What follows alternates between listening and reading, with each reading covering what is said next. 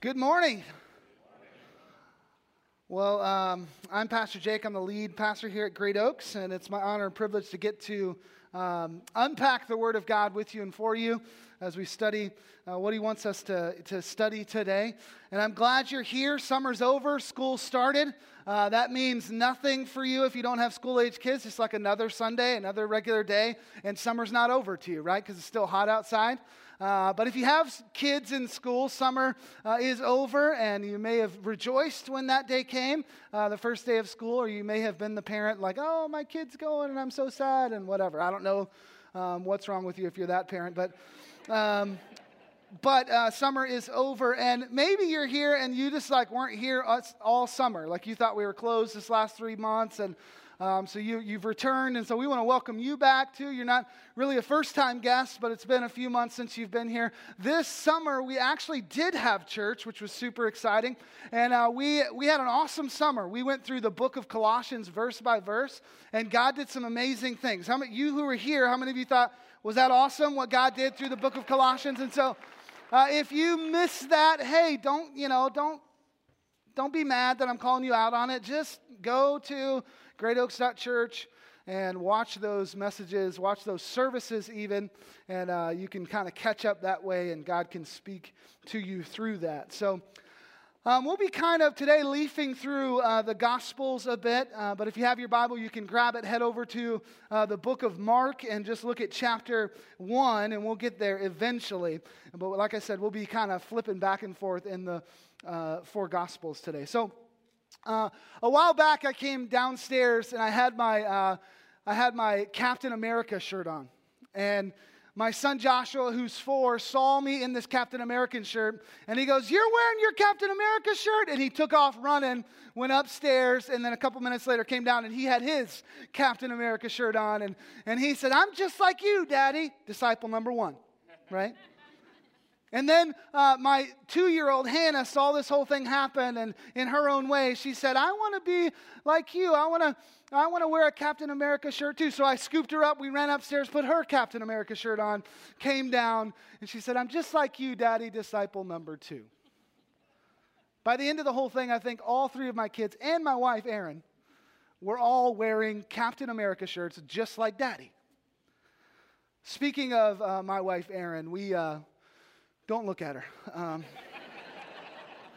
we have, we, we, we differ on some things. Um, we have some different opinions about some things. We're just different. And it's, it's God's way of sanctifying me. Um, but I'll, I'll go more in depth in that in our um, marriage series in November. So don't miss, miss that.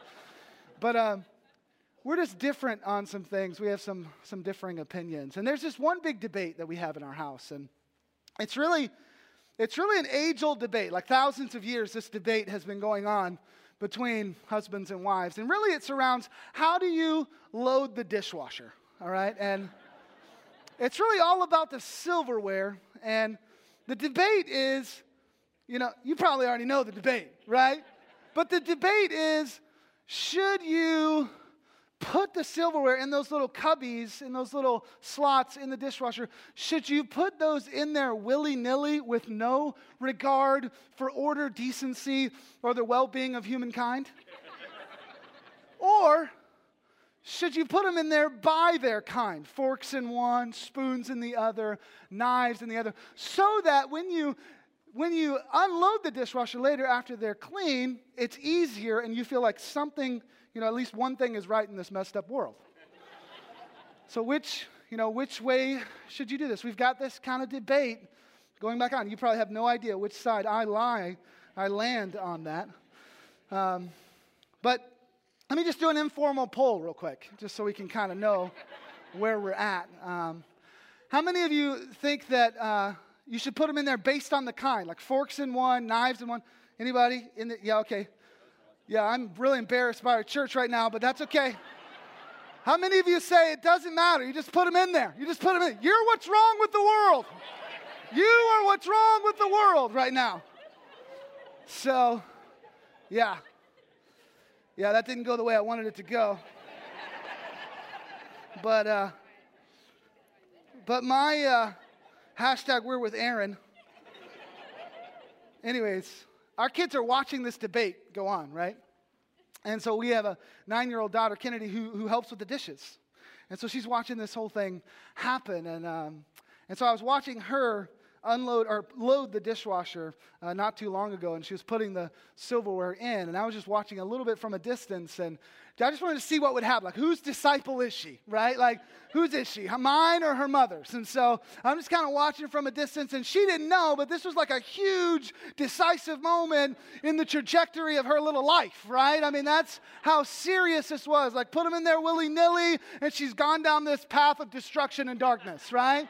Put them in there, forks in one, know, in order, and she has a chance at life and godliness. And so there's this thing happening. I'm just watching. And sometimes as a parent, you just got to watch and see what happens. And so I watched Kennedy as she grabbed the, the silverware and she went to put them all in there, all in one, um, one cubby hole there, all together. And, but then she kind of paused. And I could see, like, I could imagine this debate going on in her head. Which way is she going to fall on this deal? She kind of looked at the, dishwasher for a second, and then she straightened up and she put the forks in one, the knives in the other. And I ran across the living room, picked her up, spun around like she won the Super Bowl. Okay, that last part might not be true.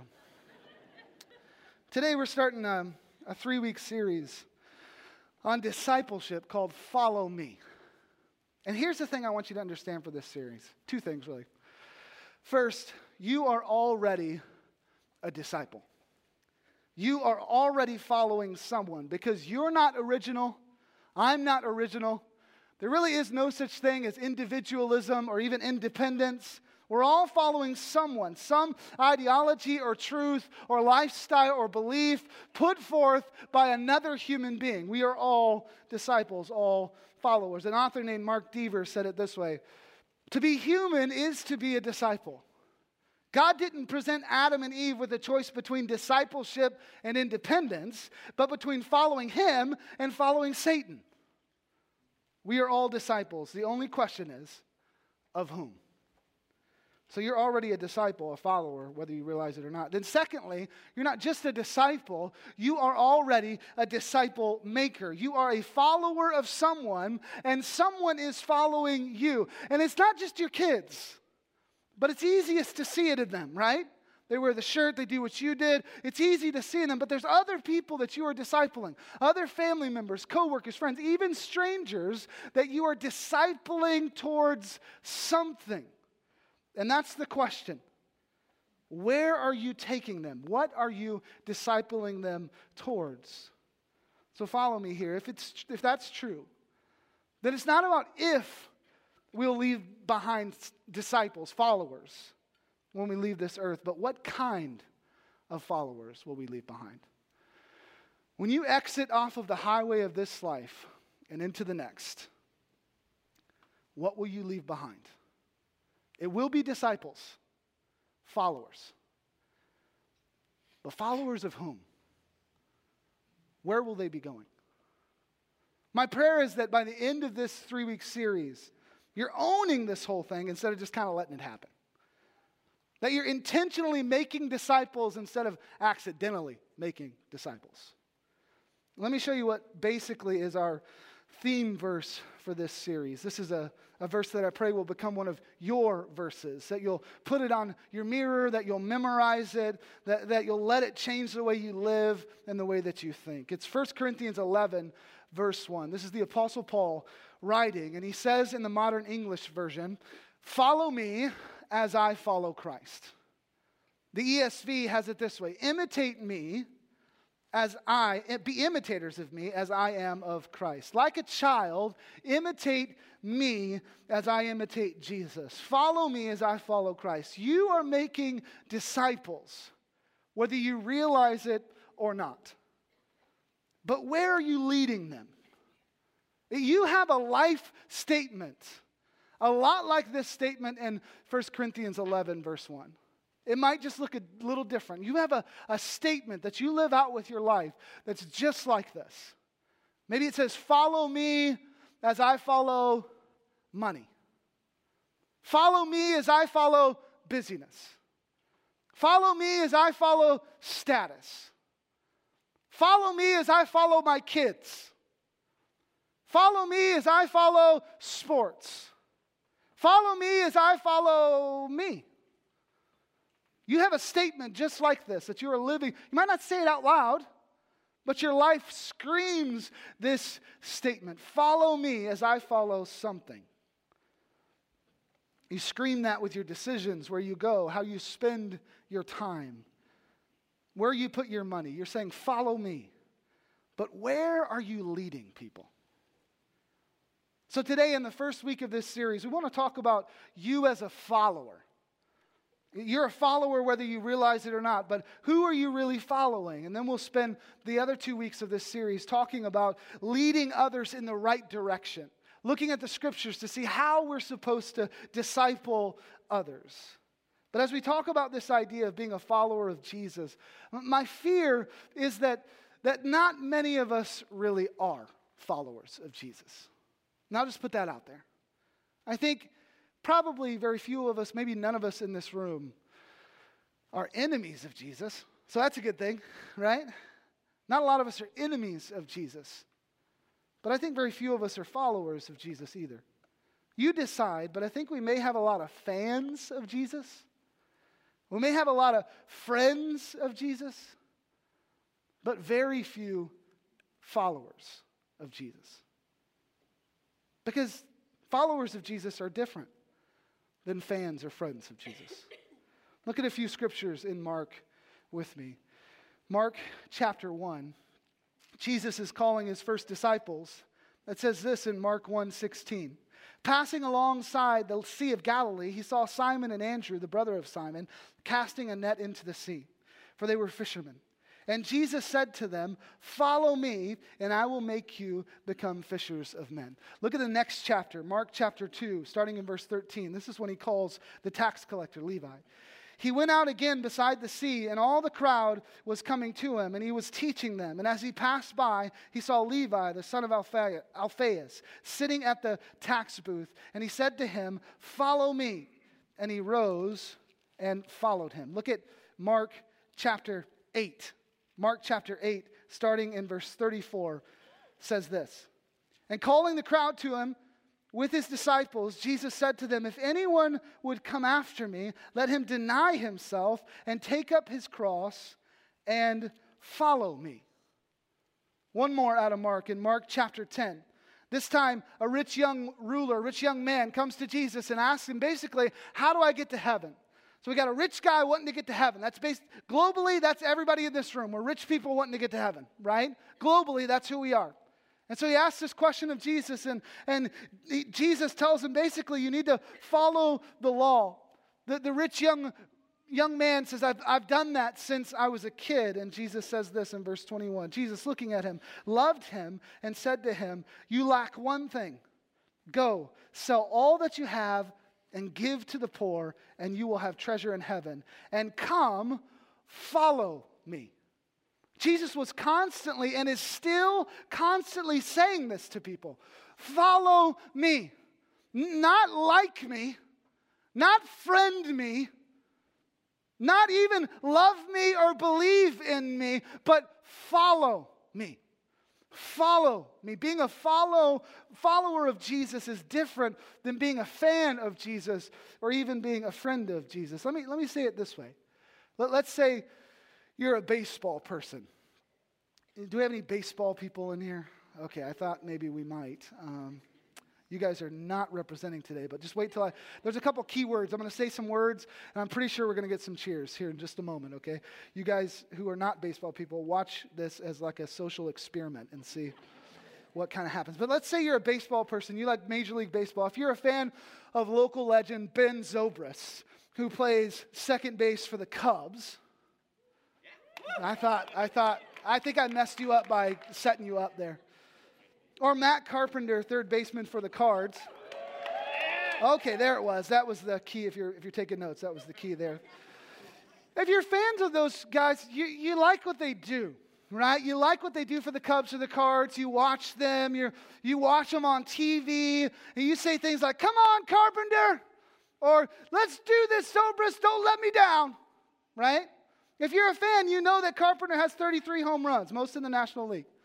And Zobrist, until very recently, was batting 400 after the All Star break, but now he's at 309. Still pretty awesome, right? And when one of them did something good that you liked this last week in a game, if you're a fan, you said, That's my boy. Yeah, that's my boy. But you don't really know him, do you? We don't really know these guys. You're just a fan watching from afar. It's the same with Jesus. A fan of Jesus likes what Jesus does. You're not an enemy of Jesus. You know him. You know about him at least. You, you support him. It's like, do you like Jesus? Yeah, I like Jesus. I mean, Jesus was a good guy. He said some really great things. He helped people. Yeah, I totally, I like Jesus, sure.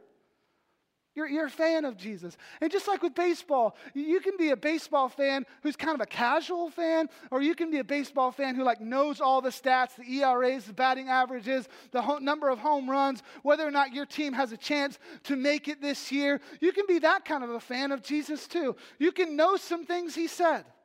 Know the main things. You could even have some specific things in your life or in somebody else's life that's close to you that, that you like Jesus for. You like these things that he did. Do you like Jesus?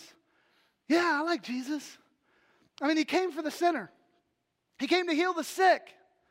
Yeah, I like Jesus. He did said some great things that really helped my mom out of some depression. Yeah, I like Jesus. See, a fan of Jesus likes what Jesus does. Now, if you're a friend of Ben Zobrist or Matt Carpenter, that changes things, doesn't it? If you actually know them, then, then you don't just know their stats. You don't just know stats I can look up in a few seconds on my ESPN app or MLB app. You know them. You, you know their struggles. You hang out. You're with them after the season. You, you, see the pain behind the game. You see the ice shoulders and the bruised knees and the rigid diet. And you see the disappointment after a really hard loss. If you're a friend of these guys, you see all of that. And also, they know you. I mean, Zobrist gets you tickets, Carpenter comes to your birthday party, right? I mean, there, there's something more than baseball here. You start to not only like what they do for the Cubs and the Cards, but you start to like what they do for you, for your family. They're more than just a baseball player, and you're more than just a faceless fan. You're friends. It's the same with Jesus. A friend of Jesus likes what Jesus does for them. Jesus is my friend. He's done so much for me. He's helped me so much. I mean, I love him. He's, I talk to him every day. Jesus is my friend. He's my friend. Jesus, Jesus is my homeboy. We're tight. His teachings have helped me understand life. His teachings have helped me be a better person, a better father, a better mother, a better worker. He's, he's helped me. Yeah, Jesus is my friend. I mean, of course, Jesus is my friend. I, I share his posts all the time, right? I mean, I share Jesus' posts like every day. Go look at my timeline. You'll see it. I'm retweeting Jesus left and right. He's my friend. Yeah, Jesus is my friend. I mean, I go to his birthday party every year on December 25th. And he's so generous. I get all these presents when I go. Yeah, Jesus is my is my friend. This Jesus thing is not a hobby on the edge of your life like baseball, but it's also not the center of your life either. I mean, just like with your other friends, sometimes, sometimes you get too busy for Jesus. Sometimes you ignore his calls. And just like with your other friends, if Jesus starts to make you too uncomfortable, starts to ask too much of you, starts to get real serious when you don't want to get real serious, calls you on your junk that you don't want to be called on, you may bail on the friendship altogether because you're just a friend of Jesus. A friend of Jesus likes what Jesus does for them. But back to baseball for a second. Listen, this is important. At this point, you're still not a follower of Zobrist or Carpenter, right? You're a friend, but you're not a follower because while you see the iced shoulder after the game, your shoulder feels fine, right? When you see the while you see the disappointment after a loss, you're not all that disappointed. You feel bad for your friend, but you're not all that disappointed. While you notice that Carpenter stays away from the carbs and eats a lot of protein at your birthday party, you eat carbs and ice cream and cake like it's going out of style, right? You don't have to do what they're doing. You're still just a friend. While you saw Zobrist's jacked up ankle from getting hit by a pitch a couple seasons ago, you don't have any issues with your ankle. You might be a friend, but you're not a follower. Because to be a follower, you not only like what they do for the team and like what they do for you, but you begin to do what they do, right? A follower is at practice, throwing like they throw, swinging like they swing. That's what a follower is doing. A follower is watching how Zobrist handles a hard ground ball on the first base side when there's a runner on second. And then asking him why he did that and trying to do it himself, right? Yourself.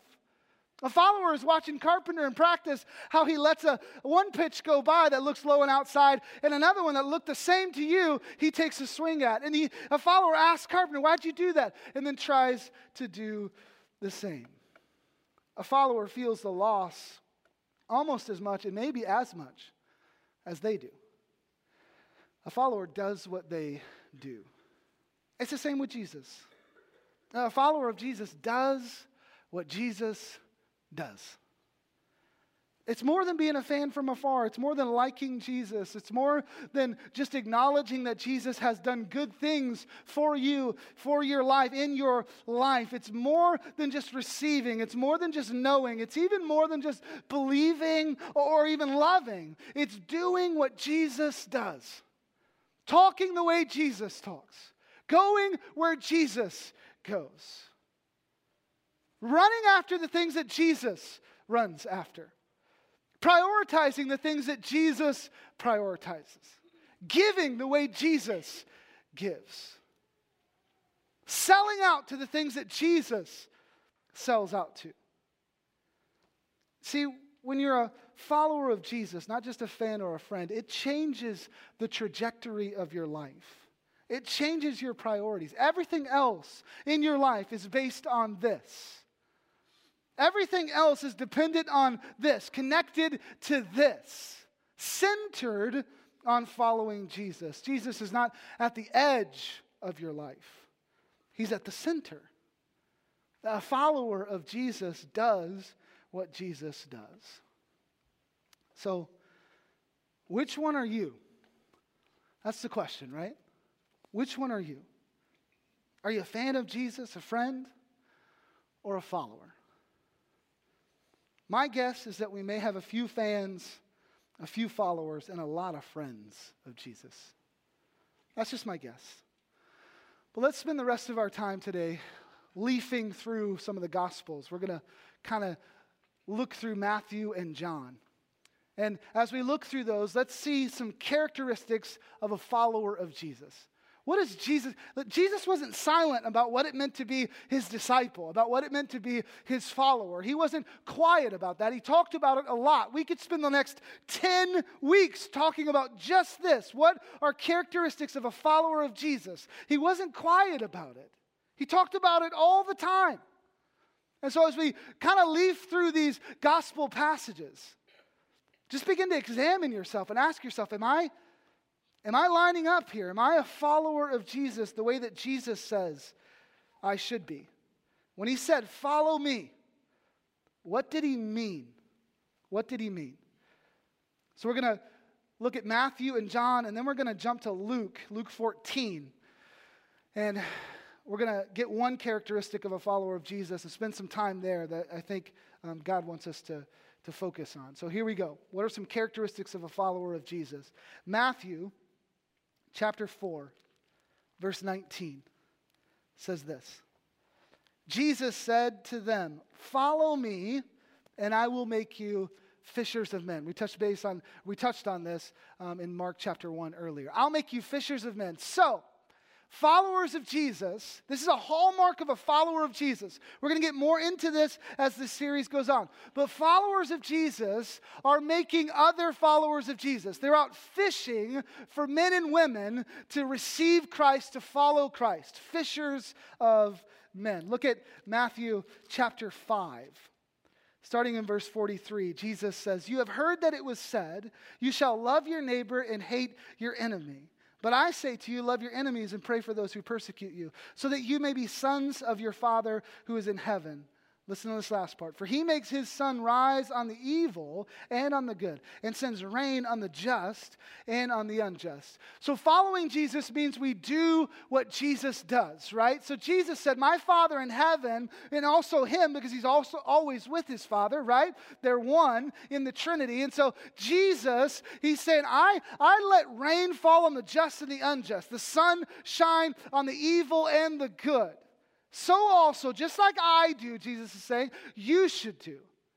It's easy to love people who are your friend and who are nice to you. It's easy to love your family when they're all around you and you, you like them. People you like, people who are nice to you, that's easy. Jesus says, if you're going to be a follower of me, not just a fan or a friend, you can be a fan and not do this. You can be a friend and not do this. But if you're going to be a follower of me, Jesus says, you got to love not just the people who like you and who you like, but you got to love your enemies. Those who betray you, those who spit on you, those who let you down, those who you have bitterness in your heart towards, you need to love them too. Towards the end of Matthew chapter 20, or towards the end of Matthew, in chapter 28, this is the Great Commission, starting in verse 19, Matthew 28 19. Go therefore and make disciples of all nations, baptizing them in the name of the Father and of the Son and of the Holy Spirit, teaching them to observe all that I have commanded you. And behold, I am with you always to the end of the age. So now we're not just catching followers of Jesus, new followers of Jesus. We're not just fishing for people who don't know Jesus. This isn't catch and release, right? We're not just out trying to make converts, but Jesus says, no, if you're a follower of me, then you're going to make disciples. You're going to disciple them. You're going to teach them to obey all that I've commanded you. You're going to bring them along, right? So it gets even, even deeper.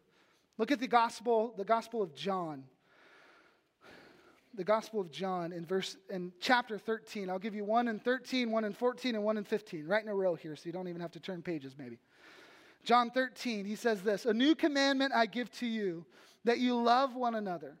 Just as I have loved you, you also are to love one another. By this, all people will know that you are my disciples if you have love for one another. So, followers of Jesus do what Jesus does. He's talking to his disciples and he's talking to them about loving each other. It's not just about loving the lost, it's not just about loving the world, it's not just about loving your enemy. He goes, No, no, no. You need to love each other disciples, other followers, Christians, the church. You need to love each other. In fact, he goes, This is how they're going to know that you are my disciple. How, how, what's a hallmark of a follower of Jesus? What's a main characteristic of a follower of Jesus? That's our question. What are some characteristics? Well, Jesus goes, This is how they're going to know that you're one, one of my followers, that you love each other, that you show the world how much you love each other. Look at John 14, verse 15.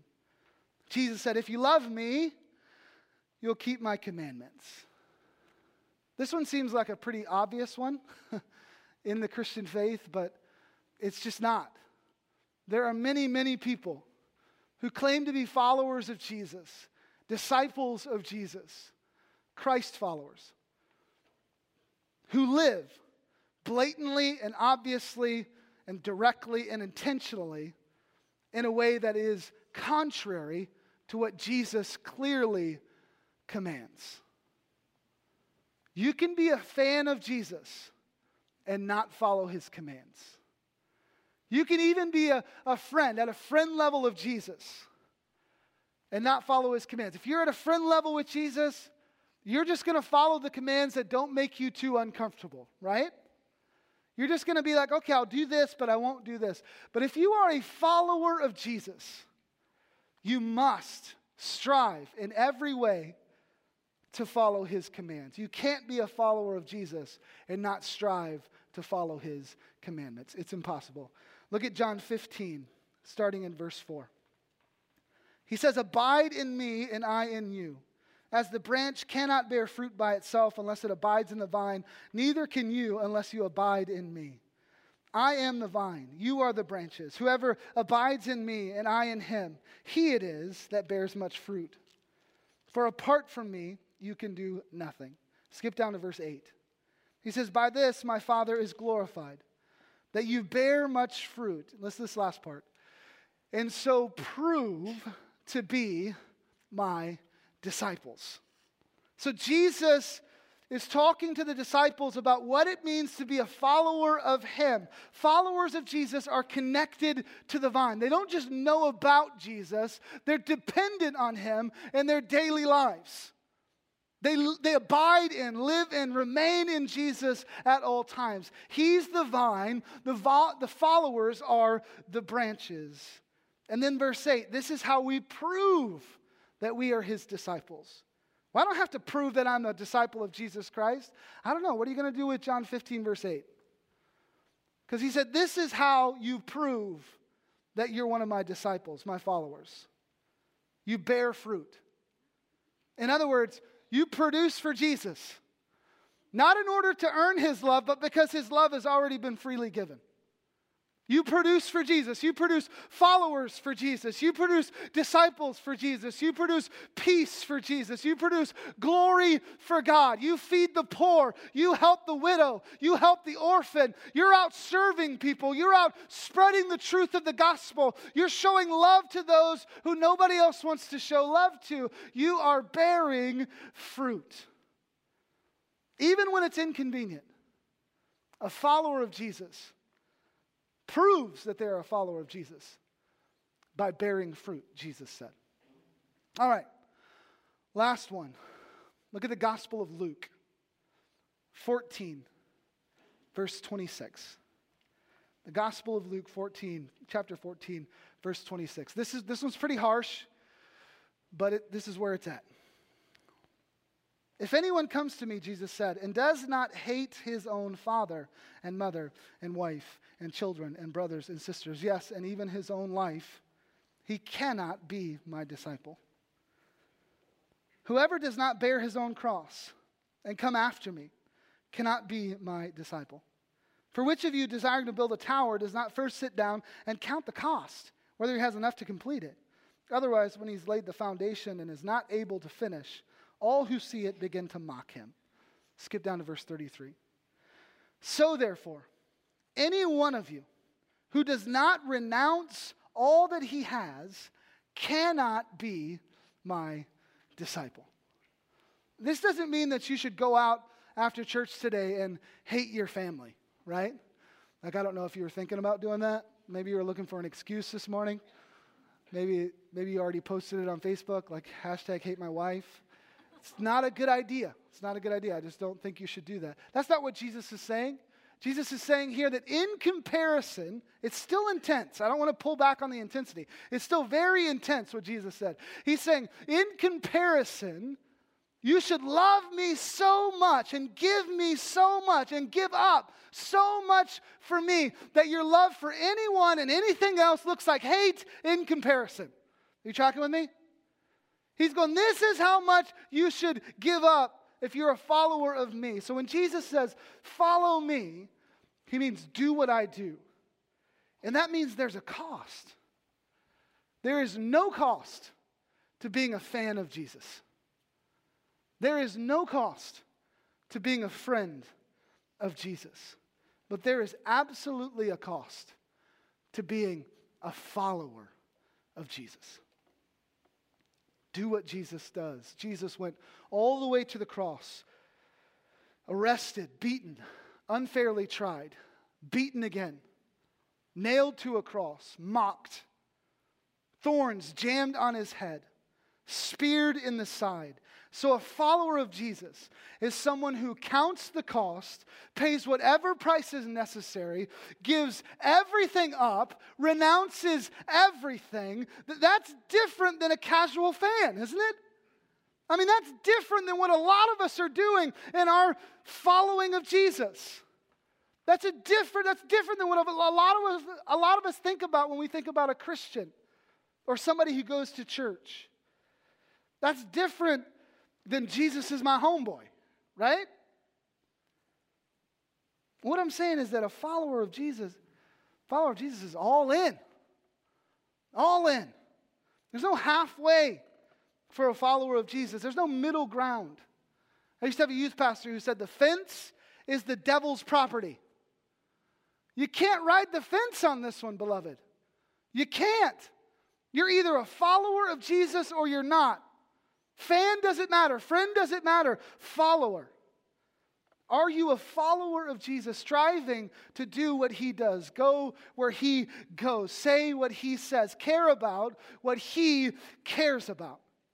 Give your life to whatever he gave his life to. Listen, no matter what it costs you, even if it means you don't do what other people in your circle do because you're all in as a follower of Jesus.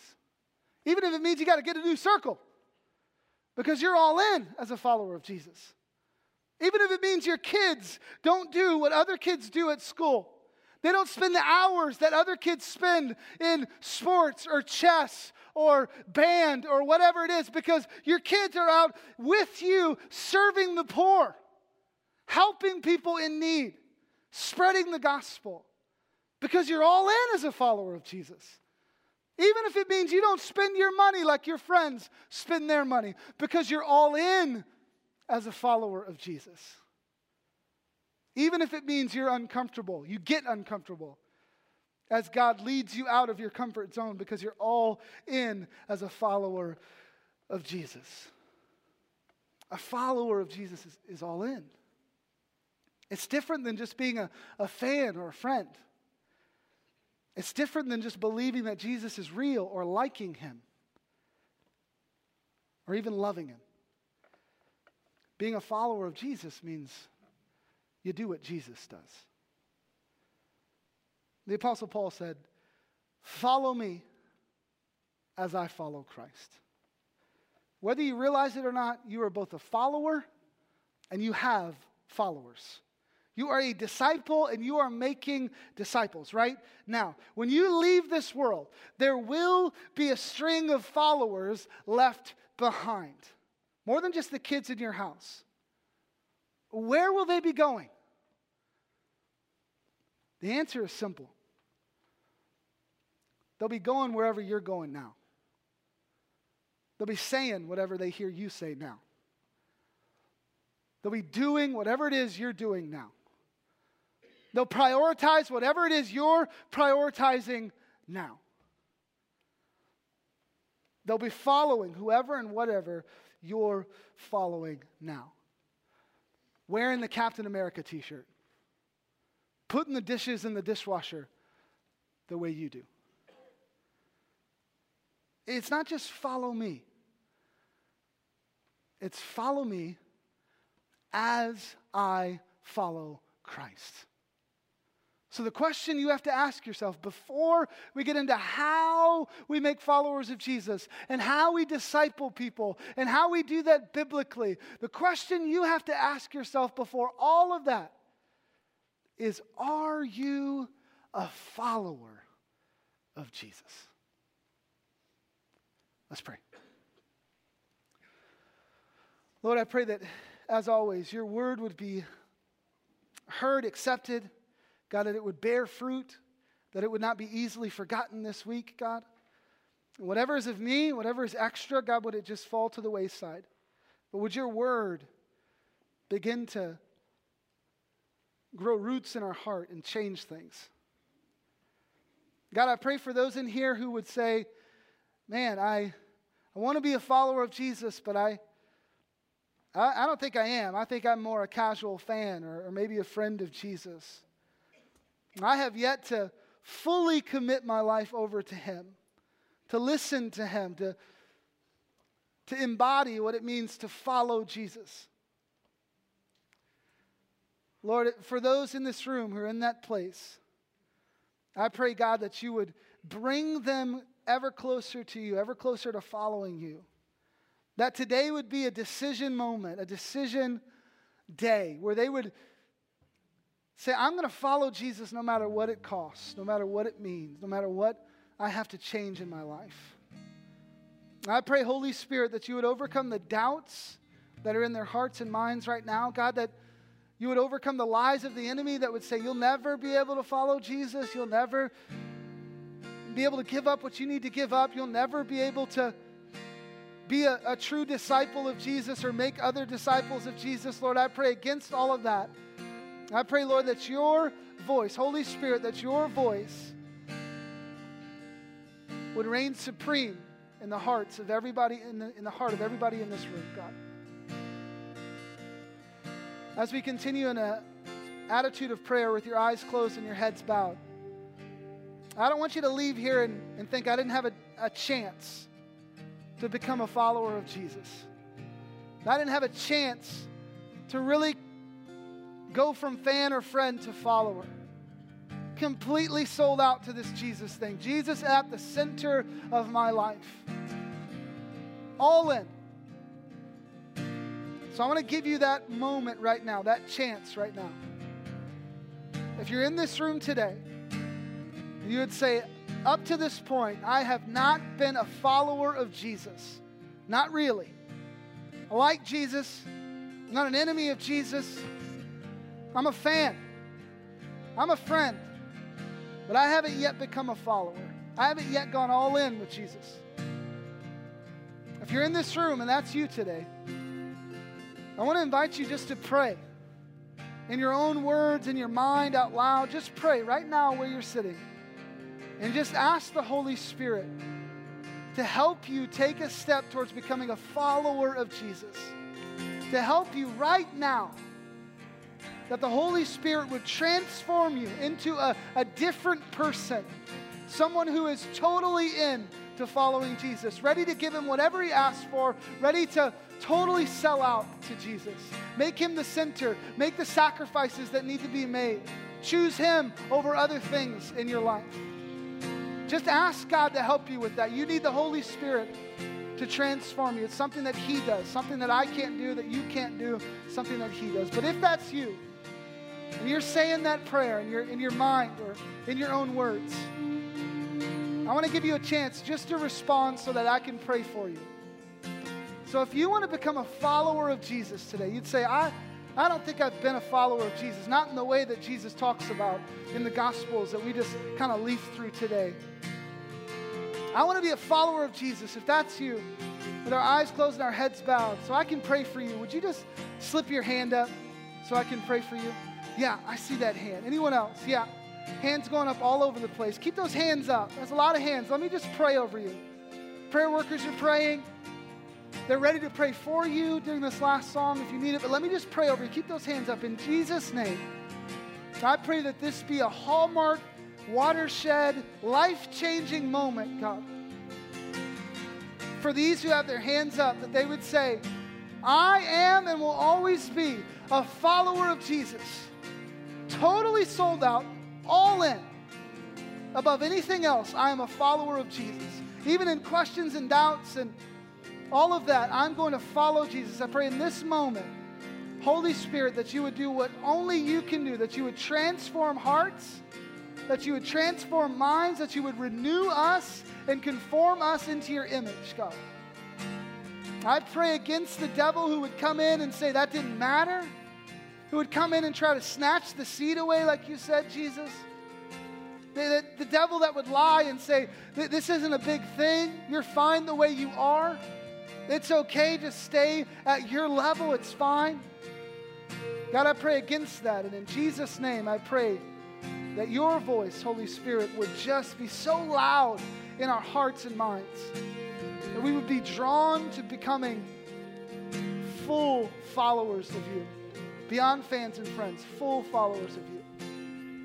I pray this over these who have their hands raised and who want to give their lives to you today completely. We love you. We give this to you. We trust you with this. And we ask that you would transform all of us, that each of us would leave here a little different than we came in. In Jesus' name. Everybody said, Amen. Let's give the Lord a, a clap of praise. He's good. He's good. Why don't you stand with me? Here's my prayer for you. We've got prayer workers on the side. You can pray with them about anything during this last song or after this last song if you want to wait till it's over. We'd love for you to stay and sing with us. But here's my prayer for you. May you see clearly whom you are following and who is following you. And if you're a fan or a friend of Jesus this morning, may you be convicted and challenged and even drawn into being a follower of Jesus. And sometime very soon, maybe even today, may you be able to say with your life, Follow me as I follow Christ. God bless you. Thank you for coming today. Make sure you sign up for a life group if you're not in one so you can talk this over with your life group this week. And as always, my challenge to you is to not let this stop with you. Just like you've been helped to take your next step towards God today, go out and help others take their next steps towards God. Open the scriptures to Luke 14. Leaf through the Gospels with somebody and talk about what it means to be a follower of Jesus. And you yourself, be a Jesus follower who makes and disciples other Jesus followers. Sing with us.